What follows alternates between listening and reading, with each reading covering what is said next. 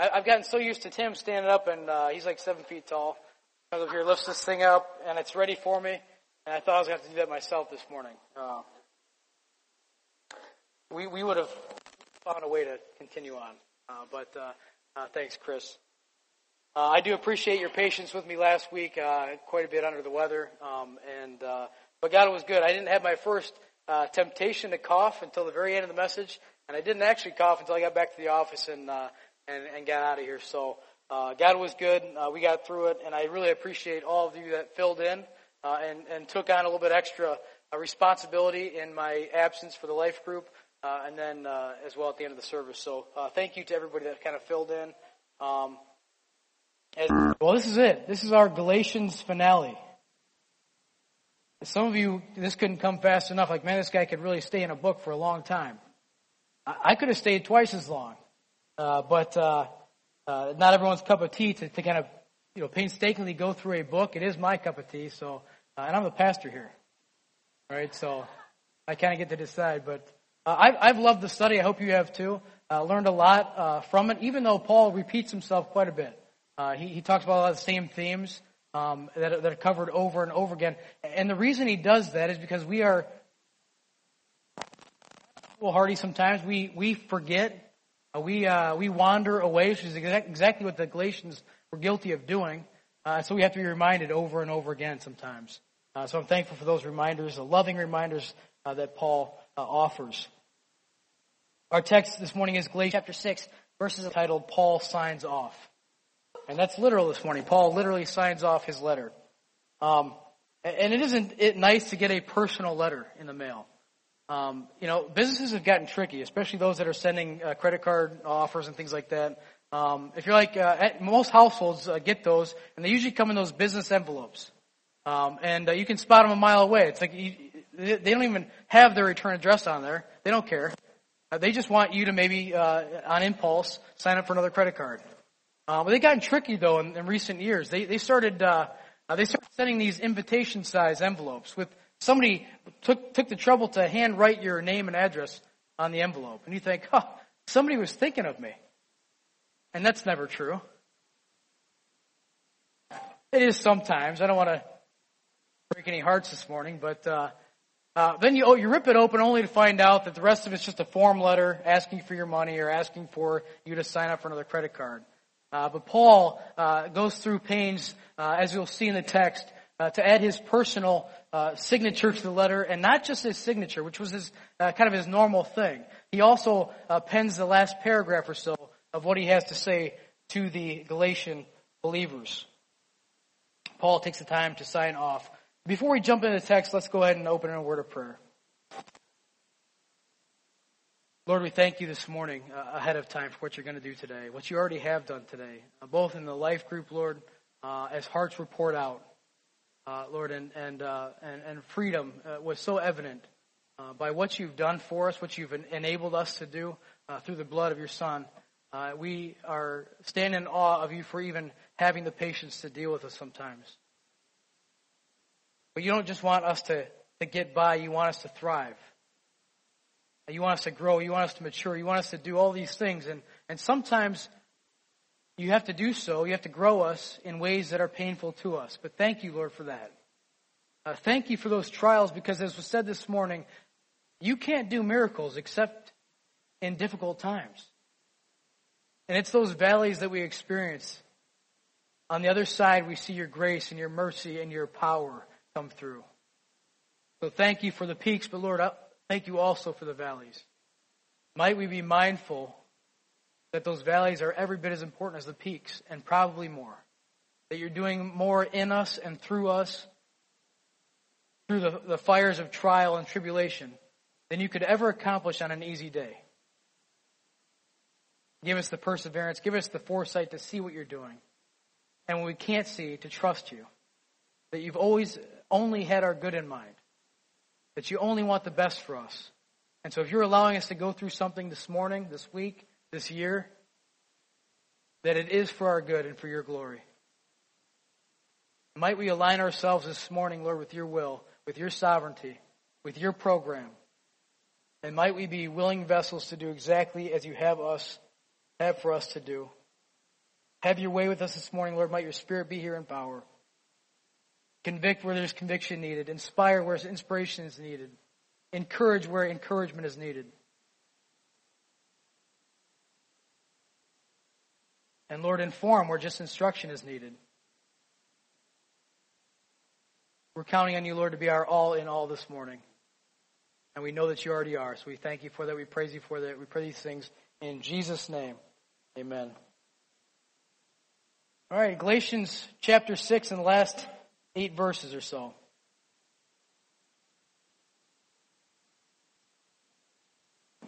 Paul starts off kind of bragging about what large letters he's writing with. See what large letters I am writing to you with my own hand. Of course, Paul's not bragging there. Um, a number of reasons have been given, but Paul here uh, is giving his certificate of authenticity. There may have been a number of letters written in Paul's name or, that were not actually written by Paul, and maybe he's guarding against that. Um, a number of reasons given for why the letters were so large. Well, one was given that um, uh, perhaps it's just like we would do if we're sending an email. We want people to pay attention to a, a particular phrase or a particular sentence. We'd put it in bold or capitals, or uh, you've all gotten those texts in all caps. That's that person yelling at you. You know that, right? And if they keep that up for any length of time, you should probably ask them what's going on. Are we okay? Nobody should speak in all. I write in all caps usually, uh, but uh, you get a text in all caps, you're probably in trouble for something. But Paul may be just trying to emphasize the importance of what's going on. Uh, another reason offered is that uh, Paul is not a professional scribe, and usually, um, what would happen in the ancient world if somebody had the means to do it, uh, they would dictate a letter to what's called an amanuensis. That's your vocabulary lesson for the day. Anyone want to take a shot at spelling that? Amanuensis. All right, we'll talk later. But all that is is a, is a, professional scribe who would listen to the dictated letter and write it down. These scribes were very gifted at keeping the, the, the text very neat and tidy. So these writing materials were expensive and not easy to come by. So uh, they would make very efficient use of the uh, medium that they were writing on. Uh, so it could be that Paul was just uh, unpracticed at this, and he wasn't good as a scribe at writing tightly and neatly. The most probable reason, though, is that Paul probably suffered with poor eyesight. Uh, he probably had difficulty seeing. And if you've ever been in a, uh, if you're more than, well, what I am, 37, and this happened actually a couple years ago, I started looking at a menu like this. Yeah. And, and you can't see the thing because it's dimly lit, and you gotta get the thing a mile away because I'm farsighted, so I gotta get the thing a mile away from me to read it. And even then I'm probably taking my my cell phone flashlight out to read it. But Paul's eyes are dimming. And he's probably having to write large letters so that he can't even see what he's writing. Uh, so a number of reasons given for why these large letters. That's just for information's sake, really not uh, all that important uh, spiritually or theologically, but uh, those some reasons why he might have written those letters in large letters. But he's making a personal appeal. He's he's signing off his personal name in his last few personal words uh, on a very personal letter. At times has been emotionally charged uh, almost angry. You can, you can hear the emotion, the passion in Paul's voice. Oh, foolish Galatians. How could you have wandered so far from the truth? How could you have gotten so far off the X? How could you have gone and believed these things after I came and planted these churches? I told you these things were true. You've wandered away from that. So he's very passionate. And he's leaving his personal appeal as if to say, it's me, Paul. It's me, your teacher. If anybody has demonstrated that they love you, it's me. I love you still. I'm signing off my own personal name, my last few personal words. He's making a personal appeal. I've always been after your good. It's always been for your good that I did what I did. Paul already knew the gospel. He didn't, he didn't do it for his own sake. And oftentimes it cost Paul so much to preach and teach the gospel. It was for their sake that he came to Galatia and planted these churches. On the flip side, verse 12, it is those who want to make a good showing in the flesh who would force you to be circumcised. They want to make a good showing, to look good. Consider Jesus' words in Matthew chapter 6. Don't do anything, especially religious things, to be seen of other people. How often do we wave our philanthropy we wave our religious works. We wave our good deeds in front of people at such a time that we know the most people will show up and see us do it. We're, we're working exactly against the words of Jesus. And they're interested in the, the, the Judaizers, those trying to influence these Galatian believers, are interested in looking good. forcing them to be circumcised. Why would they want to force them to be circumcised? Well, if you're looking after your own best interest, sometimes you just want to make yourself look good. In this case, we know that legalism had a, had a goal in mind, right? Uh, to, to please God. The effort was, to, if I do all, if I stack all these religious things on top of one another, if I stack all these religious deeds on top of one another, how could God not be impressed with me? How could God not approve of who I am and what I do? Look at all these things I've stacked up. What does the Bible say about all our righteous deeds? All of our good deeds are as filthy rags. I've said it before, but you look up the definition of what a filthy rag is in context. And you, you present to, to God Almighty the biggest stack as you want of filthy rags and say, God, I'd like to trade this in for your approval. How could God possibly accept that as payment and entry into the kingdom? He can't. And so they're wrongly pursuing God's approval that's part of the reason they're trying to look good is they want the approval of God. They want to work for it. Because at the end of the day, if it's all about grace and not about works, I get zero credit for doing it. And that's the point. You get zero credit for doing it. God came to us when we were a broken heap, a mess on the floor. He didn't come to us when we were, we were standing up strong and tall. All, everything was working for us. He came to us when we were a broken, miserable state on the floor. And that's when He said, I'll save you. He got us to rock bottom, so the only direction we could look was up. And he said, I got you. I've got this, as was said in the life group this morning. I've got this. You don't have to.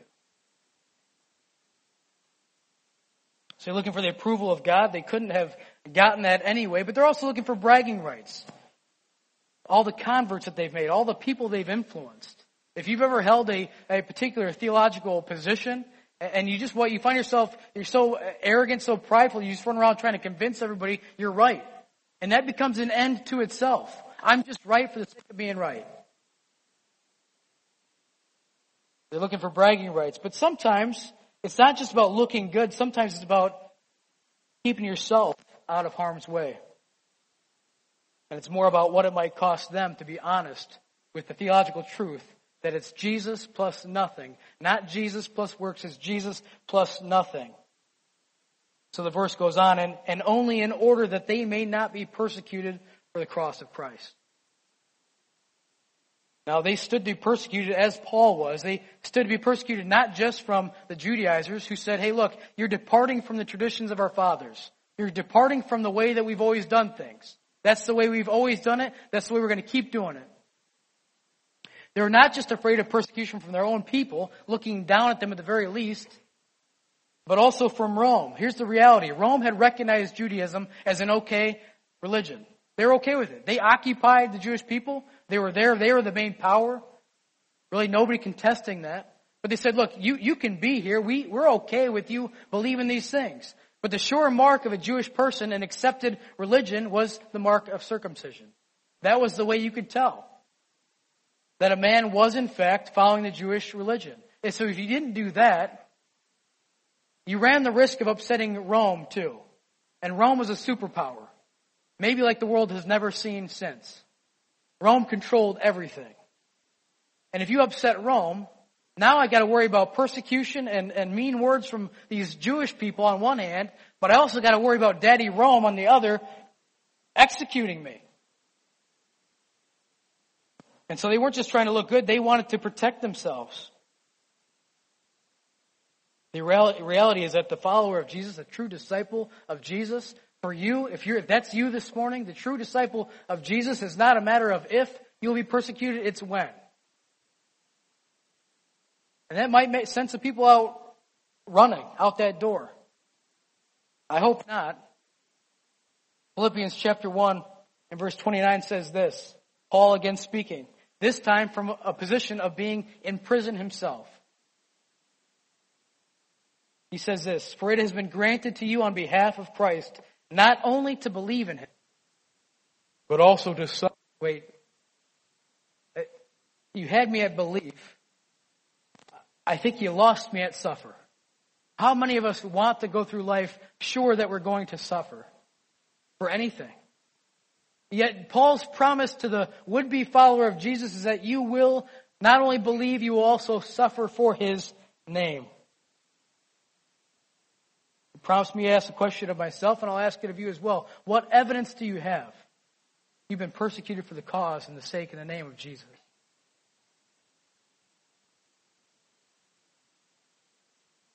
It's the one thing in my life that gives me pause. Lots of things give me pause, but especially this. I look at my life and say, what has your Christianity ever cost you? And I go through the list and say, I, not, not much. You will suffer for Christ if you're truly following Him. And I know that we have it. I want to say this in the context that we live in a Western society, freedom of religion. I am so thankful for that. But if you can't look back at a time where you made your bosses mad or your coworkers mad or, or somebody mad, at the very least, they said, man, I just can't stand their Jesus talk all the time. How can we but speak of the things that we've seen and heard? How can you know things about Jesus and eternal life and the love that only can come from Him and not share that with people? Those that don't talk about Jesus, I wonder, do you have Jesus? Are you in Christ? If you're not constantly talking about Him, singing His praises, what evidence do you have? We are a self-preserving species, are we not? A self-preserving species. Uh, we don't have to be taught that. We actually have to be taught for those that are in first responder type callings in life. You have to be taught not to run. You have to be taught to, to hear gunshots and run to the struggle. Because everything in you is telling you, get out of there. Save yourselves.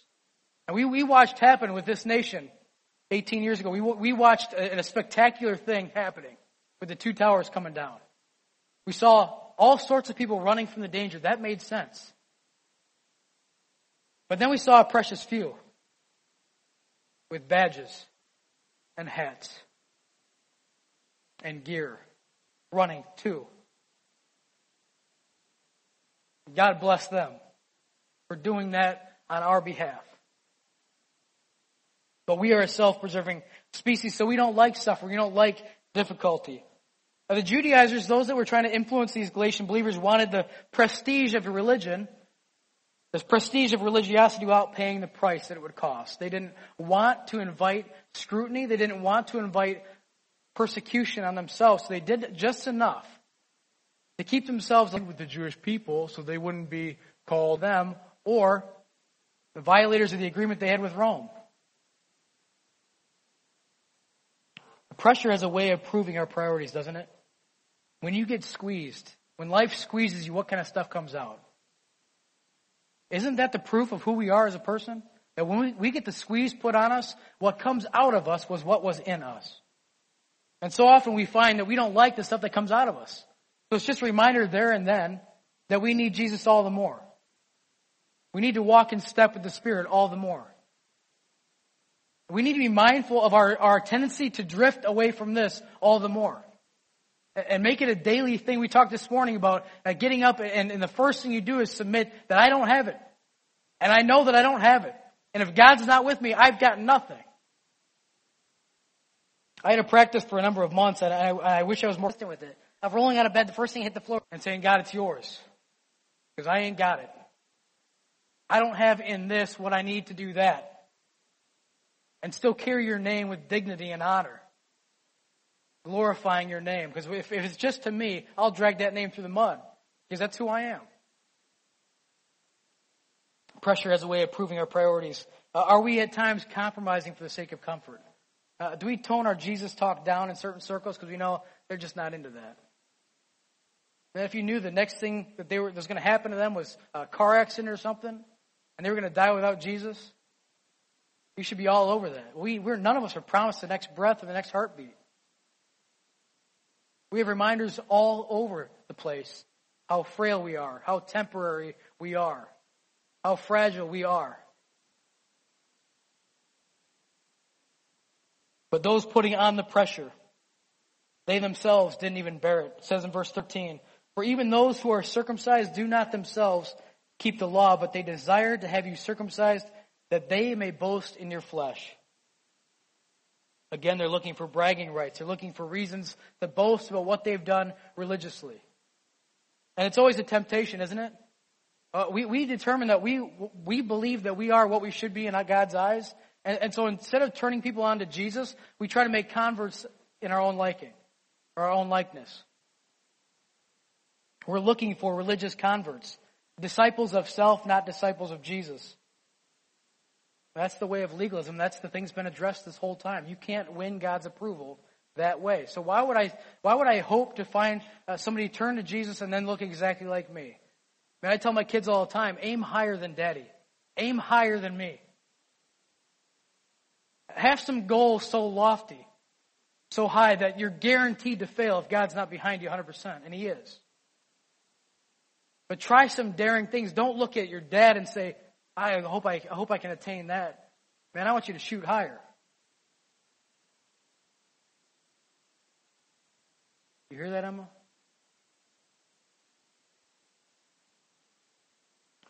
But they themselves didn't do the things they demanded of their converts. Isn't that frustrating? Uh, they wanted them to keep the whole law, circumcision being part of it. But James 2.10 says, whoever keeps the whole law yet stumbles at one point is guilty of breaking it all. It's an all or nothing proposition. If you broke it at all, you're guilty of breaking it. You can no longer fulfill it. You need Jesus, period.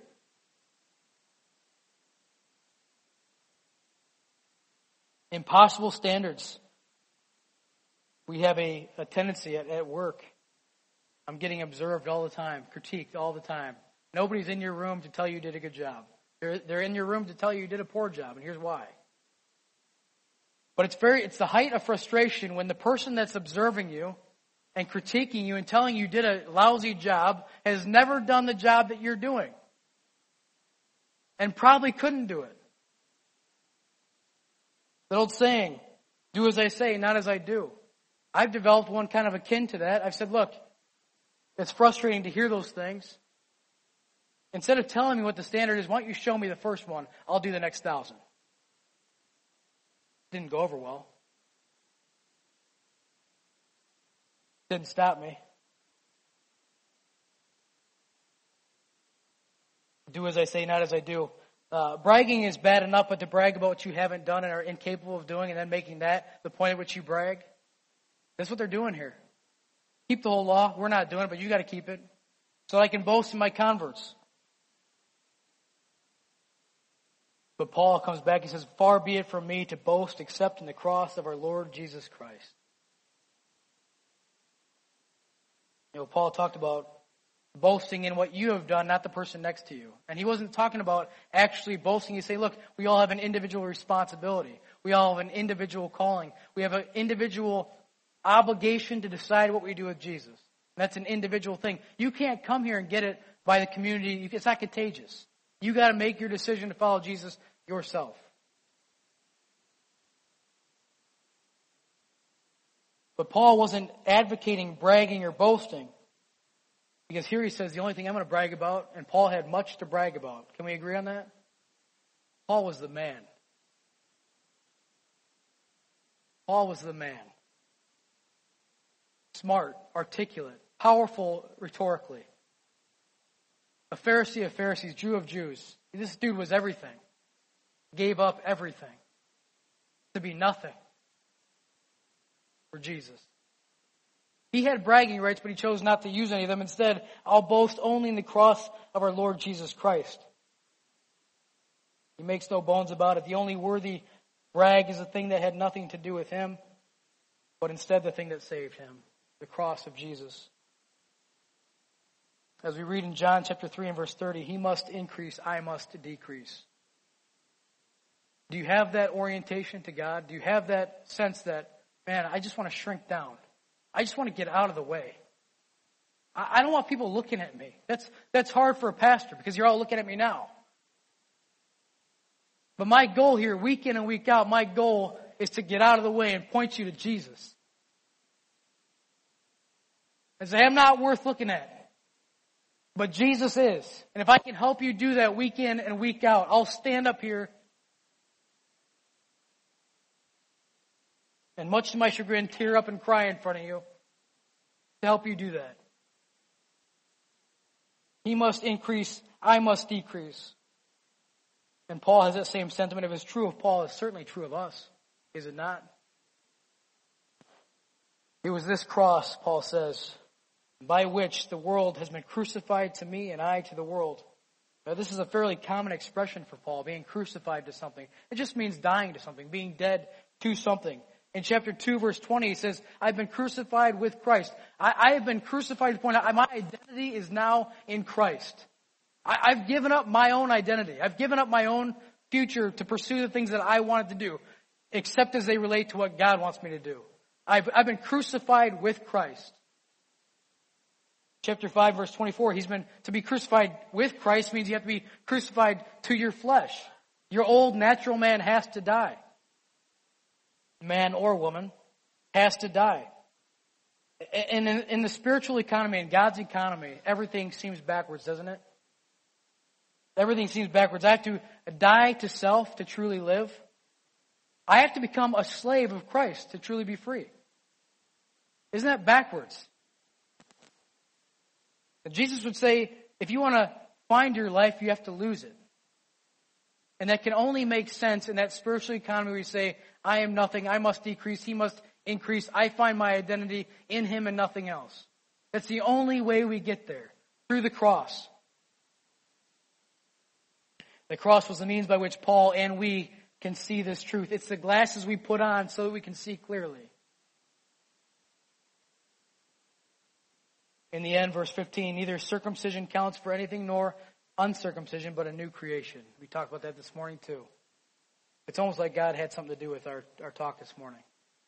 If you don't come to the life group in the morning, you're missing out. That's not a guilt trip. That's just a, we want to invite you in to maximize your benefit from coming here. And if that's something you'd be open to doing, then come on out. We have a great time and we laugh a lot. I tell a lot of stupid jokes that out of courtesy people laugh at. And because they're really funny.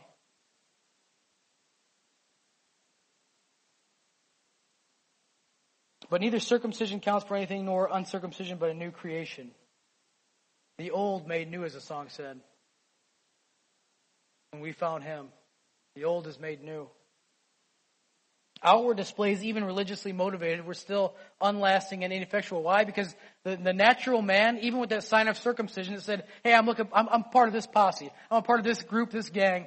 When I die, that goes away." And so we're looking for something lasting beyond the grave, not just a sign in the flesh that's going to be here one minute and gone the next.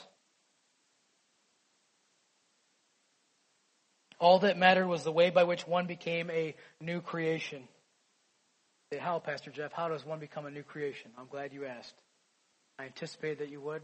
In my notes to answer it. 2 Corinthians chapter 5 verse 17 says this, if anyone is in Christ, he is a new creation. She is a new creation. Behold, all things have become new.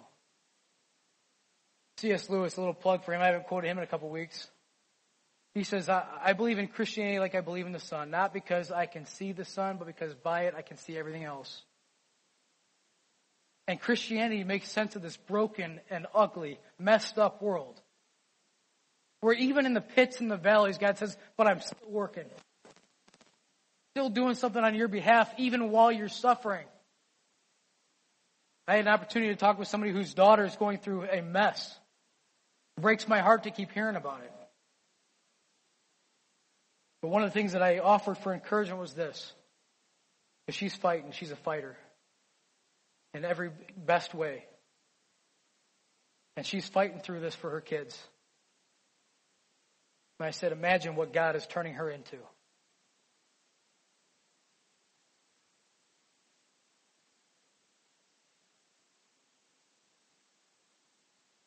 Imagine the warrior she's becoming for God because of the fires of trial she's being put through. But she's going to come out pure gold on the other side because she has God refining her in those moments through that difficulty. It doesn't make it easier in the here and now necessarily, but if you can just hang on, persevere, just wait, God is doing something so mighty and so awesome through that. You never would have gotten the places He's taking you through trials if you didn't have them.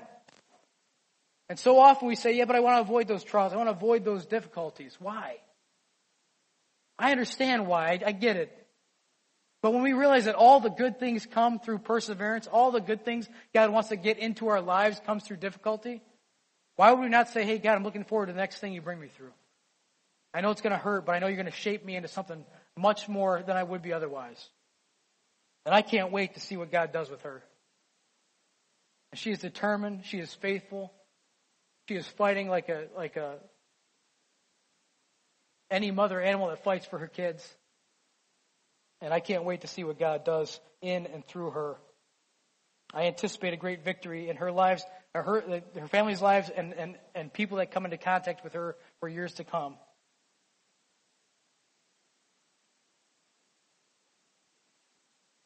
Anyone in Christ, they are a new creation. Behold, all things have become new. Verse 16, and as for all who walk by this rule, if you see this, if you align yourself with this, peace and mercy be upon them and upon the Israel of God. This Israel of God is just a way of saying this is not a genetic thing, it's not a hereditary thing, it's not an ethnic or a national thing. This is a spiritual thing. The God of Israel. For the Israel of God is the church, those who are in Christ. From now on, from now on, Paul says, verse 17, let no one cause me trouble, for I bear on my body the marks of Jesus. Paul is saying, you hear his voice broken up and weak and tired, sad at what's happening. Let the accusations and the gossip stop. You guys know I, I had only your best interest in mind the whole time. Why would I endure the things I endured except that I did? And now all this talk about me being a false teacher and, and, and not teaching you the whole truth. Let the accusations stop. Let no one cause me trouble, for I bear on my body the marks of Jesus. Paul's body itself was evidence of his authenticity, of his following Jesus. He bore on his body the marks of Jesus. Now, some people would say, and legends have developed around the idea that this is the maybe the earliest case of stigmata, of the, the, the nail prints and the, the showing up in Paul's hands. I don't believe that to be true. I think what he's saying is that look at my body, take my robe off, and look at my back. It's been laid bare so many times.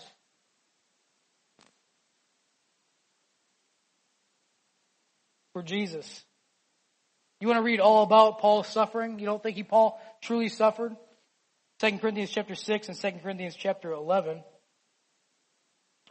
Paul goes on a, on a tirade of all the things that he's done. He's been shipwrecked, beaten with rods, stoned and left for dead at one time. He's been through it. Paul was the man. When I say Paul's the man, Paul was the toughest guy you know, besides Jesus. But he continued on, he persevered. He even would say, It is well with my soul. I've learned, as Jill said, to be content in every situation. Whether I have plenty or I have need, whether I, my cup is full or it's empty. You know why Paul said that? Paul said that in Philippians when he was shackled, in chains. I've learned to be content in any situation. Lest you think that Paul's just saying that from some ivory tower where it's easy for him. He's saying that from the lowest of low positions in life. A Roman prison.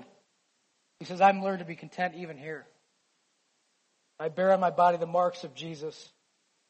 Why would he have endured what he did for something he knew to be false? Don't let anyone cause me trouble. Verse 18, the grace of our Lord Jesus Christ be with your spirit, brothers. Amen. This is a typical Pauline farewell. It's his prayer for them. That grace be their portion even after all their confusion, even after all their wandering, that, that grace would be still their portion as he signs off this personal portion of his letter. It's all about grace. It's still all about grace. And grace being what it is and what it means, it's an unmerited favor. You, you can't work for it. You can't earn it. Therefore, the best thing we can call it is a gift. Grace is a gift. So many refuse it. So many stiff arm Jesus as he's trying to fix the situations that they're in. But grace is a gift. Ephesians 2, 8 and 9 is by grace you have been saved through faith, not of yourselves. It is a gift of God, not by works, lest any person should boast. We have no right to brag because we didn't do anything to get us there. It's a gift. In a couple short days, we're going to learn way more than we want to about gifts, right? As for you parents that haven't already caved into your, your kids' desires to open up early, um, we're going to be giving gifts to our children, to our loved ones. Uh, usually too many of them.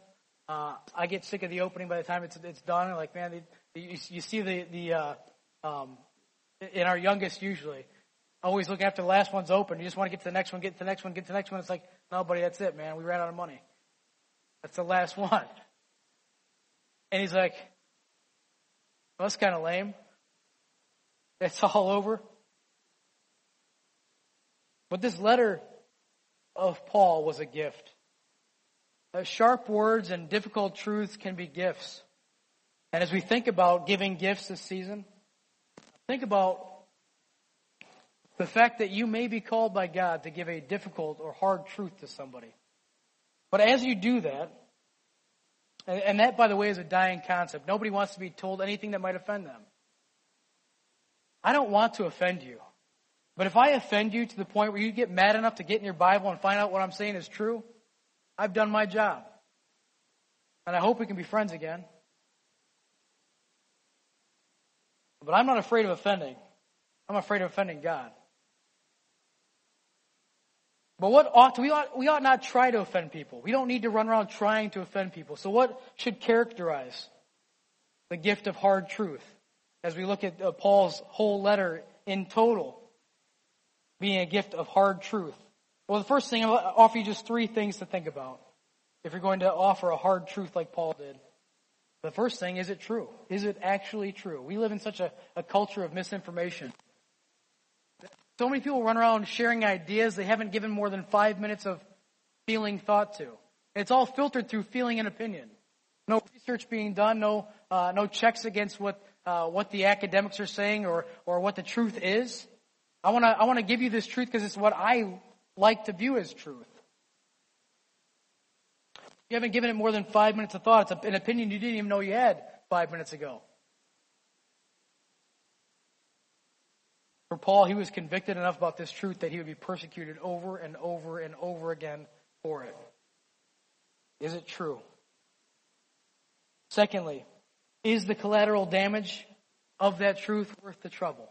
This is something I'm convinced almost no, nobody, even Christians, ever stops to think about. I have a lot of firm opinions on a lot of things. Many of them you will never know. Why? Because that's not a hill I'm willing to die on. And if I slam a door in your face that cuts off all communication and all ability and opportunity to minister to you well, because I just had to get that thing out. I just had to say that thing that we disagree about. Is the collateral damage worth the truth that you're trying to share? Is the risk worth the reward? Again, is it a hill worth dying on? I, I often use the example, um, we, we pick battles, sometimes I think that aren't strategic for the war. Now my war as a pastor, my war as an evangelist is for the souls of men and women. And if I had to share my political opinion with you, such that you slam the door on any future communication, I'd feel kind of silly about winning that battle the, for the sake of the war. And I'm not saying don't share those opinions. I'm not, I don't have any person in mind when I'm saying this. I'm just saying be careful. Be careful that the, the, the truth that you're willing to share with somebody is worth the collateral damage that might ensue. Make sure it's a hill you're worth, worth dying on. And finally, number three, is it really a gift for them? This gift of hard truth, or is it a gift for you because you just wanted to vent your frustration? Was it all about being right? I have gone through seasons in life where that was all that mattered to me. You could look at sections of my library. I could point, I could go back in my mind to when I bought all those books. Because my only concern in life was being right. Now God used that period. God redeemed that period in my life to turn me into a pastor. And to have the requisite knowledge and, and training and reading and studying and experience uh, to maybe get by. But I can look at books that I've read and notes that I've taken and things just for the sake of winning an argument. Was that about them being right or being encouraged or instructed, or was it more about me just showing off how much I knew? Is it really a gift for them, or is it a gift for you? Sometimes we just like the sound of our own voice. And so we like to be condescending to people. Say, you should be where I am. You should know what I know. And at this time, especially, we think about the, sharing the gift of Jesus. And that's no easier. It's no less hard to share the gift of Jesus. Why? Because it means the first thing is that you have to tell them, hey, look, you're not enough. You are inadequate on your own without the gift of that baby that we're going to celebrate in the manger. Who wants to hear that? Yet Jesus accomplished or predicted and accomplished his own resurrection from the dead to prove that he was enough when we were not. Is it worth sharing what you know about Jesus? Is it worth it? Is that a hill you should be willing to die on? Absolutely. Literally, and hear me on this, eternity hangs in the balance of whether or not you share Jesus with somebody you come encounter with. It may very well be that the last opportunity you had to share Jesus and maybe decided not to was the last opportunity on this earth that they were going to have to hear it. My favorite verse, Acts 4:20. How can we but speak of the things that we've seen and heard? How can I possibly be silent about the things that Jesus did for us? And then how can I not take this opportunity in this season? We're celebrating this baby Jesus. Say, he wasn't just a baby for you. He grew up to live his life for you. To then give his life for you. To then battle and defeat death for you.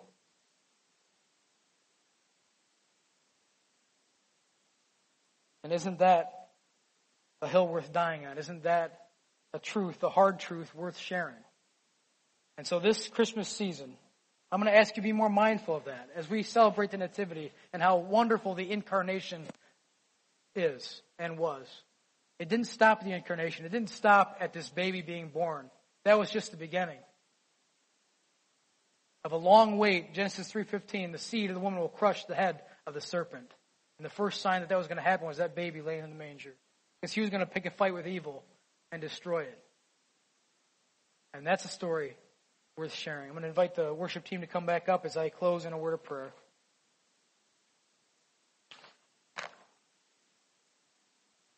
Father, we thank you for your faithfulness to us. We thank you, Lord, for your difficult truths that you share with us. And the opportunity, Lord, that we have to share difficult truths with other people. It's not easy and it's not all the time something that somebody wants to hear, Lord, but it's always something they need to hear. And just like taking medicine is necessary even when it doesn't taste good. Lord, might we recognize the greater struggles for their soul. And this is the greatest truth we can possibly share with them. Might we be more faithful to share it? How can we but speak of the things that we've seen and heard? Uh, bless this group of people that I love so dearly as they leave this place. Thank you for them.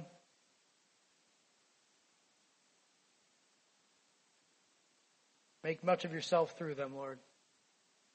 And we pray these things in Jesus' name. Amen.